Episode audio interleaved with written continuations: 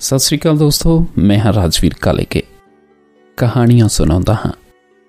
ਅੱਜ ਇੱਕ ਨਵੀਂ ਕਹਾਣੀ ਲੈ ਕੇ ਆਇਆ ਹਾਂ, ਡਰਪੋਕ। ਇਸ ਕਹਾਣੀ ਦੇ ਲੇਖਕ ਨੇ ਪ੍ਰੋਫੈਸਰ ਪ੍ਰੀਤ ਕਮਲ। ਇੱਕਵੀਂ ਸਦੀ ਦਾ ਦੌਰ ਸੀ। ਅਚਾਨਕ ਸਰਕਾਰਾਂ ਨੇ ਹੁਕਮ ਦੇ ਦਿੱਤਾ ਕਿ ਸਭ ਕੁਝ ਬੰਦ ਕਰ ਦਿੱਤਾ ਜਾਵੇ। ਕਿਉਂਕਿ ਕੋਈ ਮਹਾਮਾਰੀ ਹਵਾਈ ਉਡਣ ਖਟੋਲੇ ਵਿੱਚ ਬੈਠ ਕੇ ਮੇਰੇ ਦੇਸ਼ ਪਹੁੰਚ ਚੁੱਕੀ ਸੀ। ਇੱਕਦਮ ਸਨਾਟਾ ਹਵਾਈ ਅੱਡੇ, ਬੱਸ ਅੱਡੇ, ਸਕੂਲ, ਦੁਕਾਨਾਂ, ਕਾਰਖਾਨੇ, ਸਭ ਕੁਝ ਇੱਕ ਖਾਮੋਸ਼ੀ ਦੀ ਚਾਦਰ ਲਪੇਟ ਕੇ ਬੈਠ ਗਏ। ਸੜਕਾਂ ਉੱਪਰ ਕੋਤਵਾਲ ਲਗਾ ਦਿੱਤੇ ਗਏ ਕਿ ਕੋਈ ਵੀ ਘਰਾਂ ਦੇ ਵਿੱਚੋਂ ਬਾਹਰ ਨਾ ਨਿਕਲੇ। ਜੋ ਜਿੱਥੇ ਰਹਿ ਗਿਆ ਉਹ ਆਉਣ ਵਾਲੇ ਅਗਲੇ ਹੁਕਮਾਂ ਤੱਕ ਉੱਥੇ ਹੀ ਰਹੇਗਾ। ਡਰ ਦੇ ਮਾਹੌਲ ਦੇ ਵਿੱਚ ਸਭ ਮਹਾਮਾਰੀ ਤੋਂ ਡਰਦੇ ਇੱਕ ਮਹੀਨਾ ਬੈਠੇ ਰਹੇ। ਮਜ਼ਦੂਰ, ਰਿਸ਼ਤੇਦਾਰ, ਮਿੱਤਰ, ਕੋਈ ਕਿਸੇ ਨੂੰ ਨਾ ਮਿਲਿਆ। ਅਚਾਨਕ ਮਈ ਮਹੀਨੇ ਦੀ ਤਪਦੀ ਦੁਪਹਿਰ ਵਿੱਚ ਮੇਰੇ ਘਰ ਦੇ ਬਾਹਰ ਇੱਕ ਉੱਚੀ ਜਹੀ ਚੀਕ ਵੱਜੀ। ਮੈਂ ਦਰਵਾਜ਼ਾ ਖੋਲ੍ਹਿਆ। ਤਾਂ ਮੇਰਾ ਮਿੱਤਰ ਸੀ। ਜੋ ਹਰ ਸਮੇਂ ਮੈਨੂੰ ਚੰਗੇ ਮਾੜੇ ਸਮੇਂ ਵਿੱਚ ਸਲਾਹਾਂ ਦਿੰਦਾ ਸੀ, ਉਹ ਮੇਰੇ ਘਰ ਆ ਕੇ ਲੰਮੀ ਸ਼ਾਂਤੀ ਧਾਰ ਕੇ ਮੇਰੇ ਸਾਹਮਣੇ ਵਾਲੀ ਕੁਰਸੀ ਤੇ ਆ ਕੇ ਬੈਠ ਗਿਆ। ਮੈਂ ਅਜੀ ਉਸ ਨਾਲ ਗੱਲ ਸ਼ੁਰੂ ਹੀ ਕਰਨ ਲੱਗਾ ਸੀ ਕਿ ਬਾਹਰ ਸੜਕ ਤੇ ਮਜ਼ਦੂਰਾਂ ਦਾ ਇੱਕ ਵੱਡਾ ਜਿਹਾ ਝੁੰਡ ਤੇ ਉਹਨਾਂ ਦਾ ਪਿੱਛਾ ਕਰਦੇ ਖੋਤਵਾਲ। ਉਹਨਾਂ ਮਜ਼ਦੂਰਾਂ ਦੇ ਫਟੇ ਪੈਰ, ਭੁੱਖੇ ਢਿੱਡ ਤੇ ਬੱਚਿਆਂ ਦੀਆਂ ਚੀਕਾਂ। ਅਸੀਂ ਘਰ ਜਾਣਾ ਹੈ। ਅਸੀਂ ਘਰ ਜਾਣਾ ਹੈ, ਸਾਨੂੰ ਖਾਣ ਲਈ ਕੁਝ ਨਹੀਂ ਮਿਲ ਰਿਹਾ। ਅਸੀਂ ਮਰ ਜਾਵਾਂਗੇ।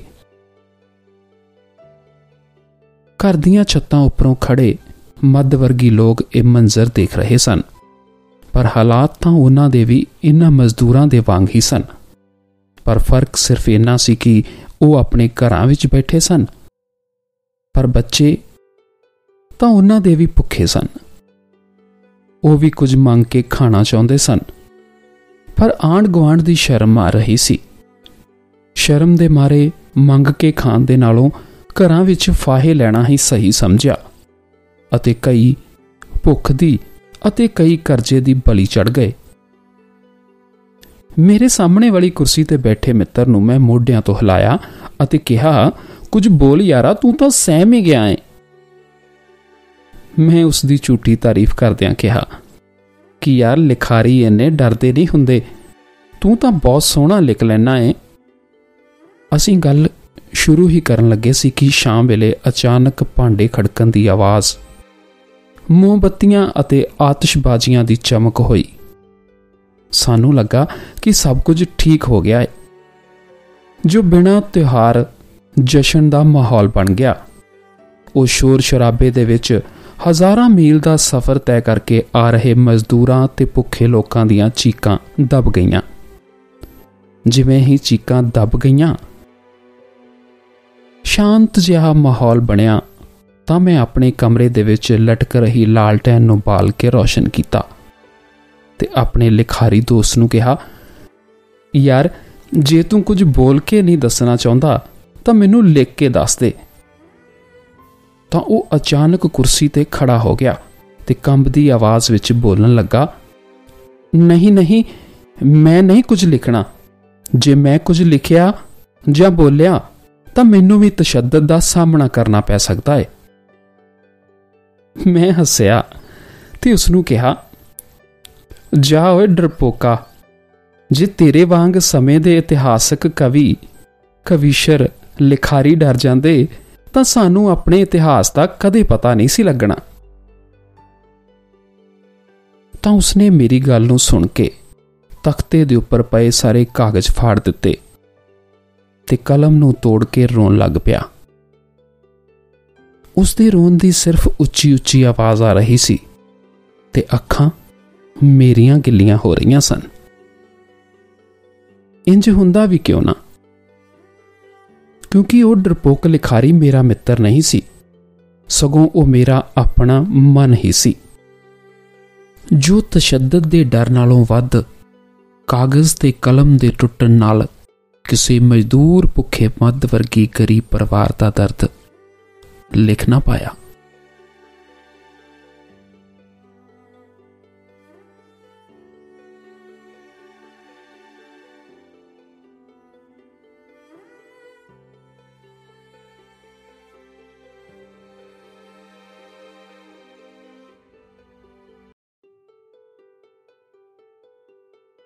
ਸਤਿ ਸ੍ਰੀ ਅਕਾਲ ਦੋਸਤੋ, ਮੈਂ ਹਾਂ ਰਾਜਵੀਰ ਕਾਲੇਕੇ।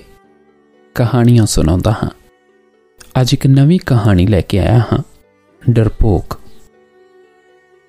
ਇਸ ਕਹਾਣੀ ਦੇ ਲੇਖਕ ਨੇ ਪ੍ਰੋਫੈਸਰ ਪ੍ਰੀਤ ਕਮਲ। ਇੱਕਵੀਂ ਸਦੀ ਦਾ ਦੌਰ ਸੀ। ਅਚਾਨਕ ਸਰਕਾਰਾਂ ਨੇ ਹੁਕਮ ਦੇ ਦਿੱਤਾ ਕਿ ਸਭ ਕੁਝ ਬੰਦ ਕਰ ਦਿੱਤਾ ਜਾਵੇ। ਕਿਉਂਕਿ ਕੋਈ ਮਹਾਮਾਰੀ ਹਵਾਈ ਉਡਣ ਖਟੋਲੇ ਵਿੱਚ ਬੈਠ ਕੇ ਮੇਰੇ ਦੇਸ਼ ਪਹੁੰਚ ਚੁੱਕੀ ਸੀ। ਇੱਕਦਮ ਸਨਾਟਾ, ਹਵਾਈ ਅੱਡੇ, ਬੱਸ ਅੱਡੇ, ਸਕੂਲ, ਦੁਕਾਨਾਂ, ਕਾਰਖਾਨੇ, ਸਭ ਕੁਝ ਇੱਕ ਖਾਮੋਸ਼ੀ ਦੀ ਚਾਦਰ ਲਪੇਟ ਕੇ ਬੈਠ ਗਏ। ਸੜਕਾਂ ਉੱਪਰ ਕੋਤਵਾਲ ਲਗਾ ਦਿੱਤੇ ਗਏ ਕਿ ਕੋਈ ਵੀ ਘਰਾਂ ਦੇ ਵਿੱਚੋਂ ਬਾਹਰ ਨਾ ਨਿਕਲੇ। ਜੋ ਜਿੱਥੇ ਰਹਿ ਗਿਆ ਉਹ ਆਉਣ ਵਾਲੇ ਅਗਲੇ ਹੁਕਮਾਂ ਤੱਕ ਉੱਥੇ ਹੀ ਰਹੇਗਾ। ਡਰ ਦੇ ਮਾਹੌਲ ਦੇ ਵਿੱਚ ਸਭ ਮਹਾਮਾਰੀ ਤੋਂ ਡਰਦੇ ਇੱਕ ਮਹੀਨਾ ਬੈਠੇ ਰਹੇ। ਮਜ਼ਦੂਰ, ਰਿਸ਼ਤੇਦਾਰ, ਮਿੱਤਰ, ਕੋਈ ਕਿਸੇ ਨੂੰ ਨਾ ਮਿਲਿਆ। ਅਚਾਨਕ ਮਈ ਮਹੀਨੇ ਦੀ ਤਪਦੀ ਦੁਪਹਿਰ ਵਿੱਚ ਮੇਰੇ ਘਰ ਦੇ ਬਾਹਰ ਇੱਕ ਉੱਚੀ ਜਹੀ ਚੀਕ ਵੱਜੀ। ਮੈਂ ਦਰਵਾਜ਼ਾ ਖੋਲ੍ਹਿਆ। ਤਾਂ ਮੇਰਾ ਮਿੱਤਰ ਸੀ। ਜੋ ਹਰ ਸਮੇਂ ਮੈਨੂੰ ਚੰਗੇ ਮਾੜੇ ਸਮੇਂ ਵਿੱਚ ਸਲਾਹਾਂ ਦਿੰਦਾ ਸੀ, ਉਹ ਮੇਰੇ ਘਰ ਆ ਕੇ ਲੰਮੀ ਸ਼ਾਂਤੀ ਧਾਰ ਕੇ ਮੇਰੇ ਸਾਹਮਣੇ ਵਾਲੀ ਕੁਰਸੀ ਤੇ ਆ ਕੇ ਬੈਠ ਗਿਆ। ਮੈਂ ਅਜੀ ਉਸ ਨਾਲ ਗੱਲ ਸ਼ੁਰੂ ਹੀ ਕਰਨ ਲੱਗਾ ਸੀ ਕਿ ਬਾਹਰ ਸੜਕ ਤੇ ਮਜ਼ਦੂਰਾਂ ਦਾ ਇੱਕ ਵੱਡਾ ਜਿਹਾ ਝੁੰਡ ਤੇ ਉਹਨਾਂ ਦਾ ਪਿੱਛਾ ਕਰਦੇ ਖੋਤਵਾਲ। ਉਹਨਾਂ ਮਜ਼ਦੂਰਾਂ ਦੇ ਫਟੇ ਪੈਰ, ਭੁੱਖੇ ਢਿੱਡ ਤੇ ਬੱਚਿਆਂ ਦੀਆਂ ਚੀਕਾਂ। ਅਸੀਂ ਘਰ ਜਾਣਾ ਹੈ। ਅਸੀਂ ਘਰ ਜਾਣਾ ਹੈ, ਸਾਨੂੰ ਖਾਣ ਲਈ ਕੁਝ ਨਹੀਂ ਮਿਲ ਰਿਹਾ। ਅਸੀਂ ਮਰ ਜਾਵਾਂਗੇ। ਘਰ ਦੀਆਂ ਛੱਤਾਂ ਉੱਪਰੋਂ ਖੜੇ ਮੱਧ ਵਰਗੀ ਲੋਕ ਇਹ ਮੰਜ਼ਰ ਦੇਖ ਰਹੇ ਸਨ। ਪਰ ਹਾਲਾਤ ਤਾਂ ਉਹਨਾਂ ਦੇ ਵੀ ਇਨ੍ਹਾਂ ਮਜ਼ਦੂਰਾਂ ਦੇ ਵਾਂਗ ਹੀ ਸਨ। ਪਰ ਫ਼ਰਕ ਸਿਰਫ ਇੰਨਾ ਸੀ ਕਿ ਉਹ ਆਪਣੇ ਘਰਾਂ ਵਿੱਚ ਬੈਠੇ ਸਨ। ਪਰ ਬੱਚੇ ਤਾਂ ਉਹਨਾਂ ਦੇ ਵੀ ਭੁੱਖੇ ਸਨ। ਉਹ ਵੀ ਕੁਝ ਮੰਗ ਕੇ ਖਾਣਾ ਚਾਹੁੰਦੇ ਸਨ। ਪਰ ਆਂਡ ਗਵਾਂਡ ਦੀ ਸ਼ਰਮ ਆ ਰਹੀ ਸੀ। ਸ਼ਰਮ ਦੇ ਮਾਰੇ ਮੰਗ ਕੇ ਖਾਣ ਦੇ ਨਾਲੋਂ ਘਰਾਂ ਵਿੱਚ ਫਾਹੇ ਲੈਣਾ ਹੀ ਸਹੀ ਸਮਝਿਆ ਅਤੇ ਕਈ ਭੁੱਖ ਦੀ ਅਤੇ ਕਈ ਕਰਜ਼ੇ ਦੀ ਬਲੀ ਚੜ ਗਏ। ਮੇਰੇ ਸਾਹਮਣੇ ਵਾਲੀ ਕੁਰਸੀ ਤੇ ਬੈਠੇ ਮਿੱਤਰ ਨੂੰ ਮੈਂ ਮੋਢਿਆਂ ਤੋਂ ਹਿਲਾਇਆ ਅਤੇ ਕਿਹਾ, ਕੁਝ ਬੋਲ ਯਾਰਾ, ਤੂੰ ਤਾਂ ਸਹਿਮ ਹੀ ਗਿਆ ਏ। ਮੈਂ ਉਸ ਦੀ ਝੂਠੀ ਤਾਰੀਫ ਕਰਦਿਆਂ ਕਿਹਾ, ਕਿ ਯਾਰ ਲਿਖਾਰੀ ਇੰਨੇ ਡਰਦੇ ਨਹੀਂ ਹੁੰਦੇ। ਤੂੰ ਤਾਂ ਬਹੁਤ ਸੋਹਣਾ ਲਿਖ ਲੈਣਾ ਏ। ਅਸੀਂ ਗੱਲ ਸ਼ੁਰੂ ਹੀ ਕਰਨ ਲੱਗੇ ਸੀ ਕਿ ਸ਼ਾਮ ਵੇਲੇ ਅਚਾਨਕ ਭਾਂਡੇ ਖੜਕਣ ਦੀ ਆਵਾਜ਼, ਮੋਮਬੱਤੀਆਂ ਅਤੇ ਆਤਿਸ਼ਬਾਜ਼ੀਆਂ ਦੀ ਚਮਕ ਹੋਈ। ਸਾਨੂੰ ਲੱਗਾ ਕਿ ਸਭ ਕੁਝ ਠੀਕ ਹੋ ਗਿਆ ਹੈ ਜੋ ਬਿਨਾਂ ਤਿਉਹਾਰ ਜਸ਼ਨ ਦਾ ਮਾਹੌਲ ਬਣ ਗਿਆ। ਉਹ ਸ਼ੋਰ ਸ਼ਰਾਬੇ ਦੇ ਵਿੱਚ ਹਜ਼ਾਰਾਂ ਮੀਲ ਦਾ ਸਫ਼ਰ ਤੈਅ ਕਰਕੇ ਆ ਰਹੇ ਮਜ਼ਦੂਰਾਂ ਤੇ ਭੁੱਖੇ ਲੋਕਾਂ ਦੀਆਂ ਚੀਕਾਂ ਦਬ ਗਈਆਂ। ਜਿਵੇਂ ਹੀ ਚੀਕਾਂ ਦਬ ਗਈਆਂ,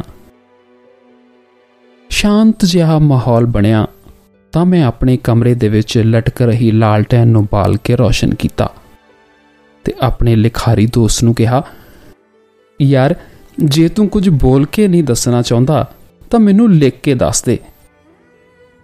ਤਾਂ ਉਹ ਅਚਾਨਕ ਕੁਰਸੀ ਤੇ ਖੜਾ ਹੋ ਗਿਆ ਤੇ ਕੰਬਦੀ ਆਵਾਜ਼ ਵਿੱਚ ਬੋਲਣ ਲੱਗਾ, ਨਹੀਂ ਨਹੀਂ, ਮੈਂ ਨਹੀਂ ਕੁਝ ਲਿਖਣਾ।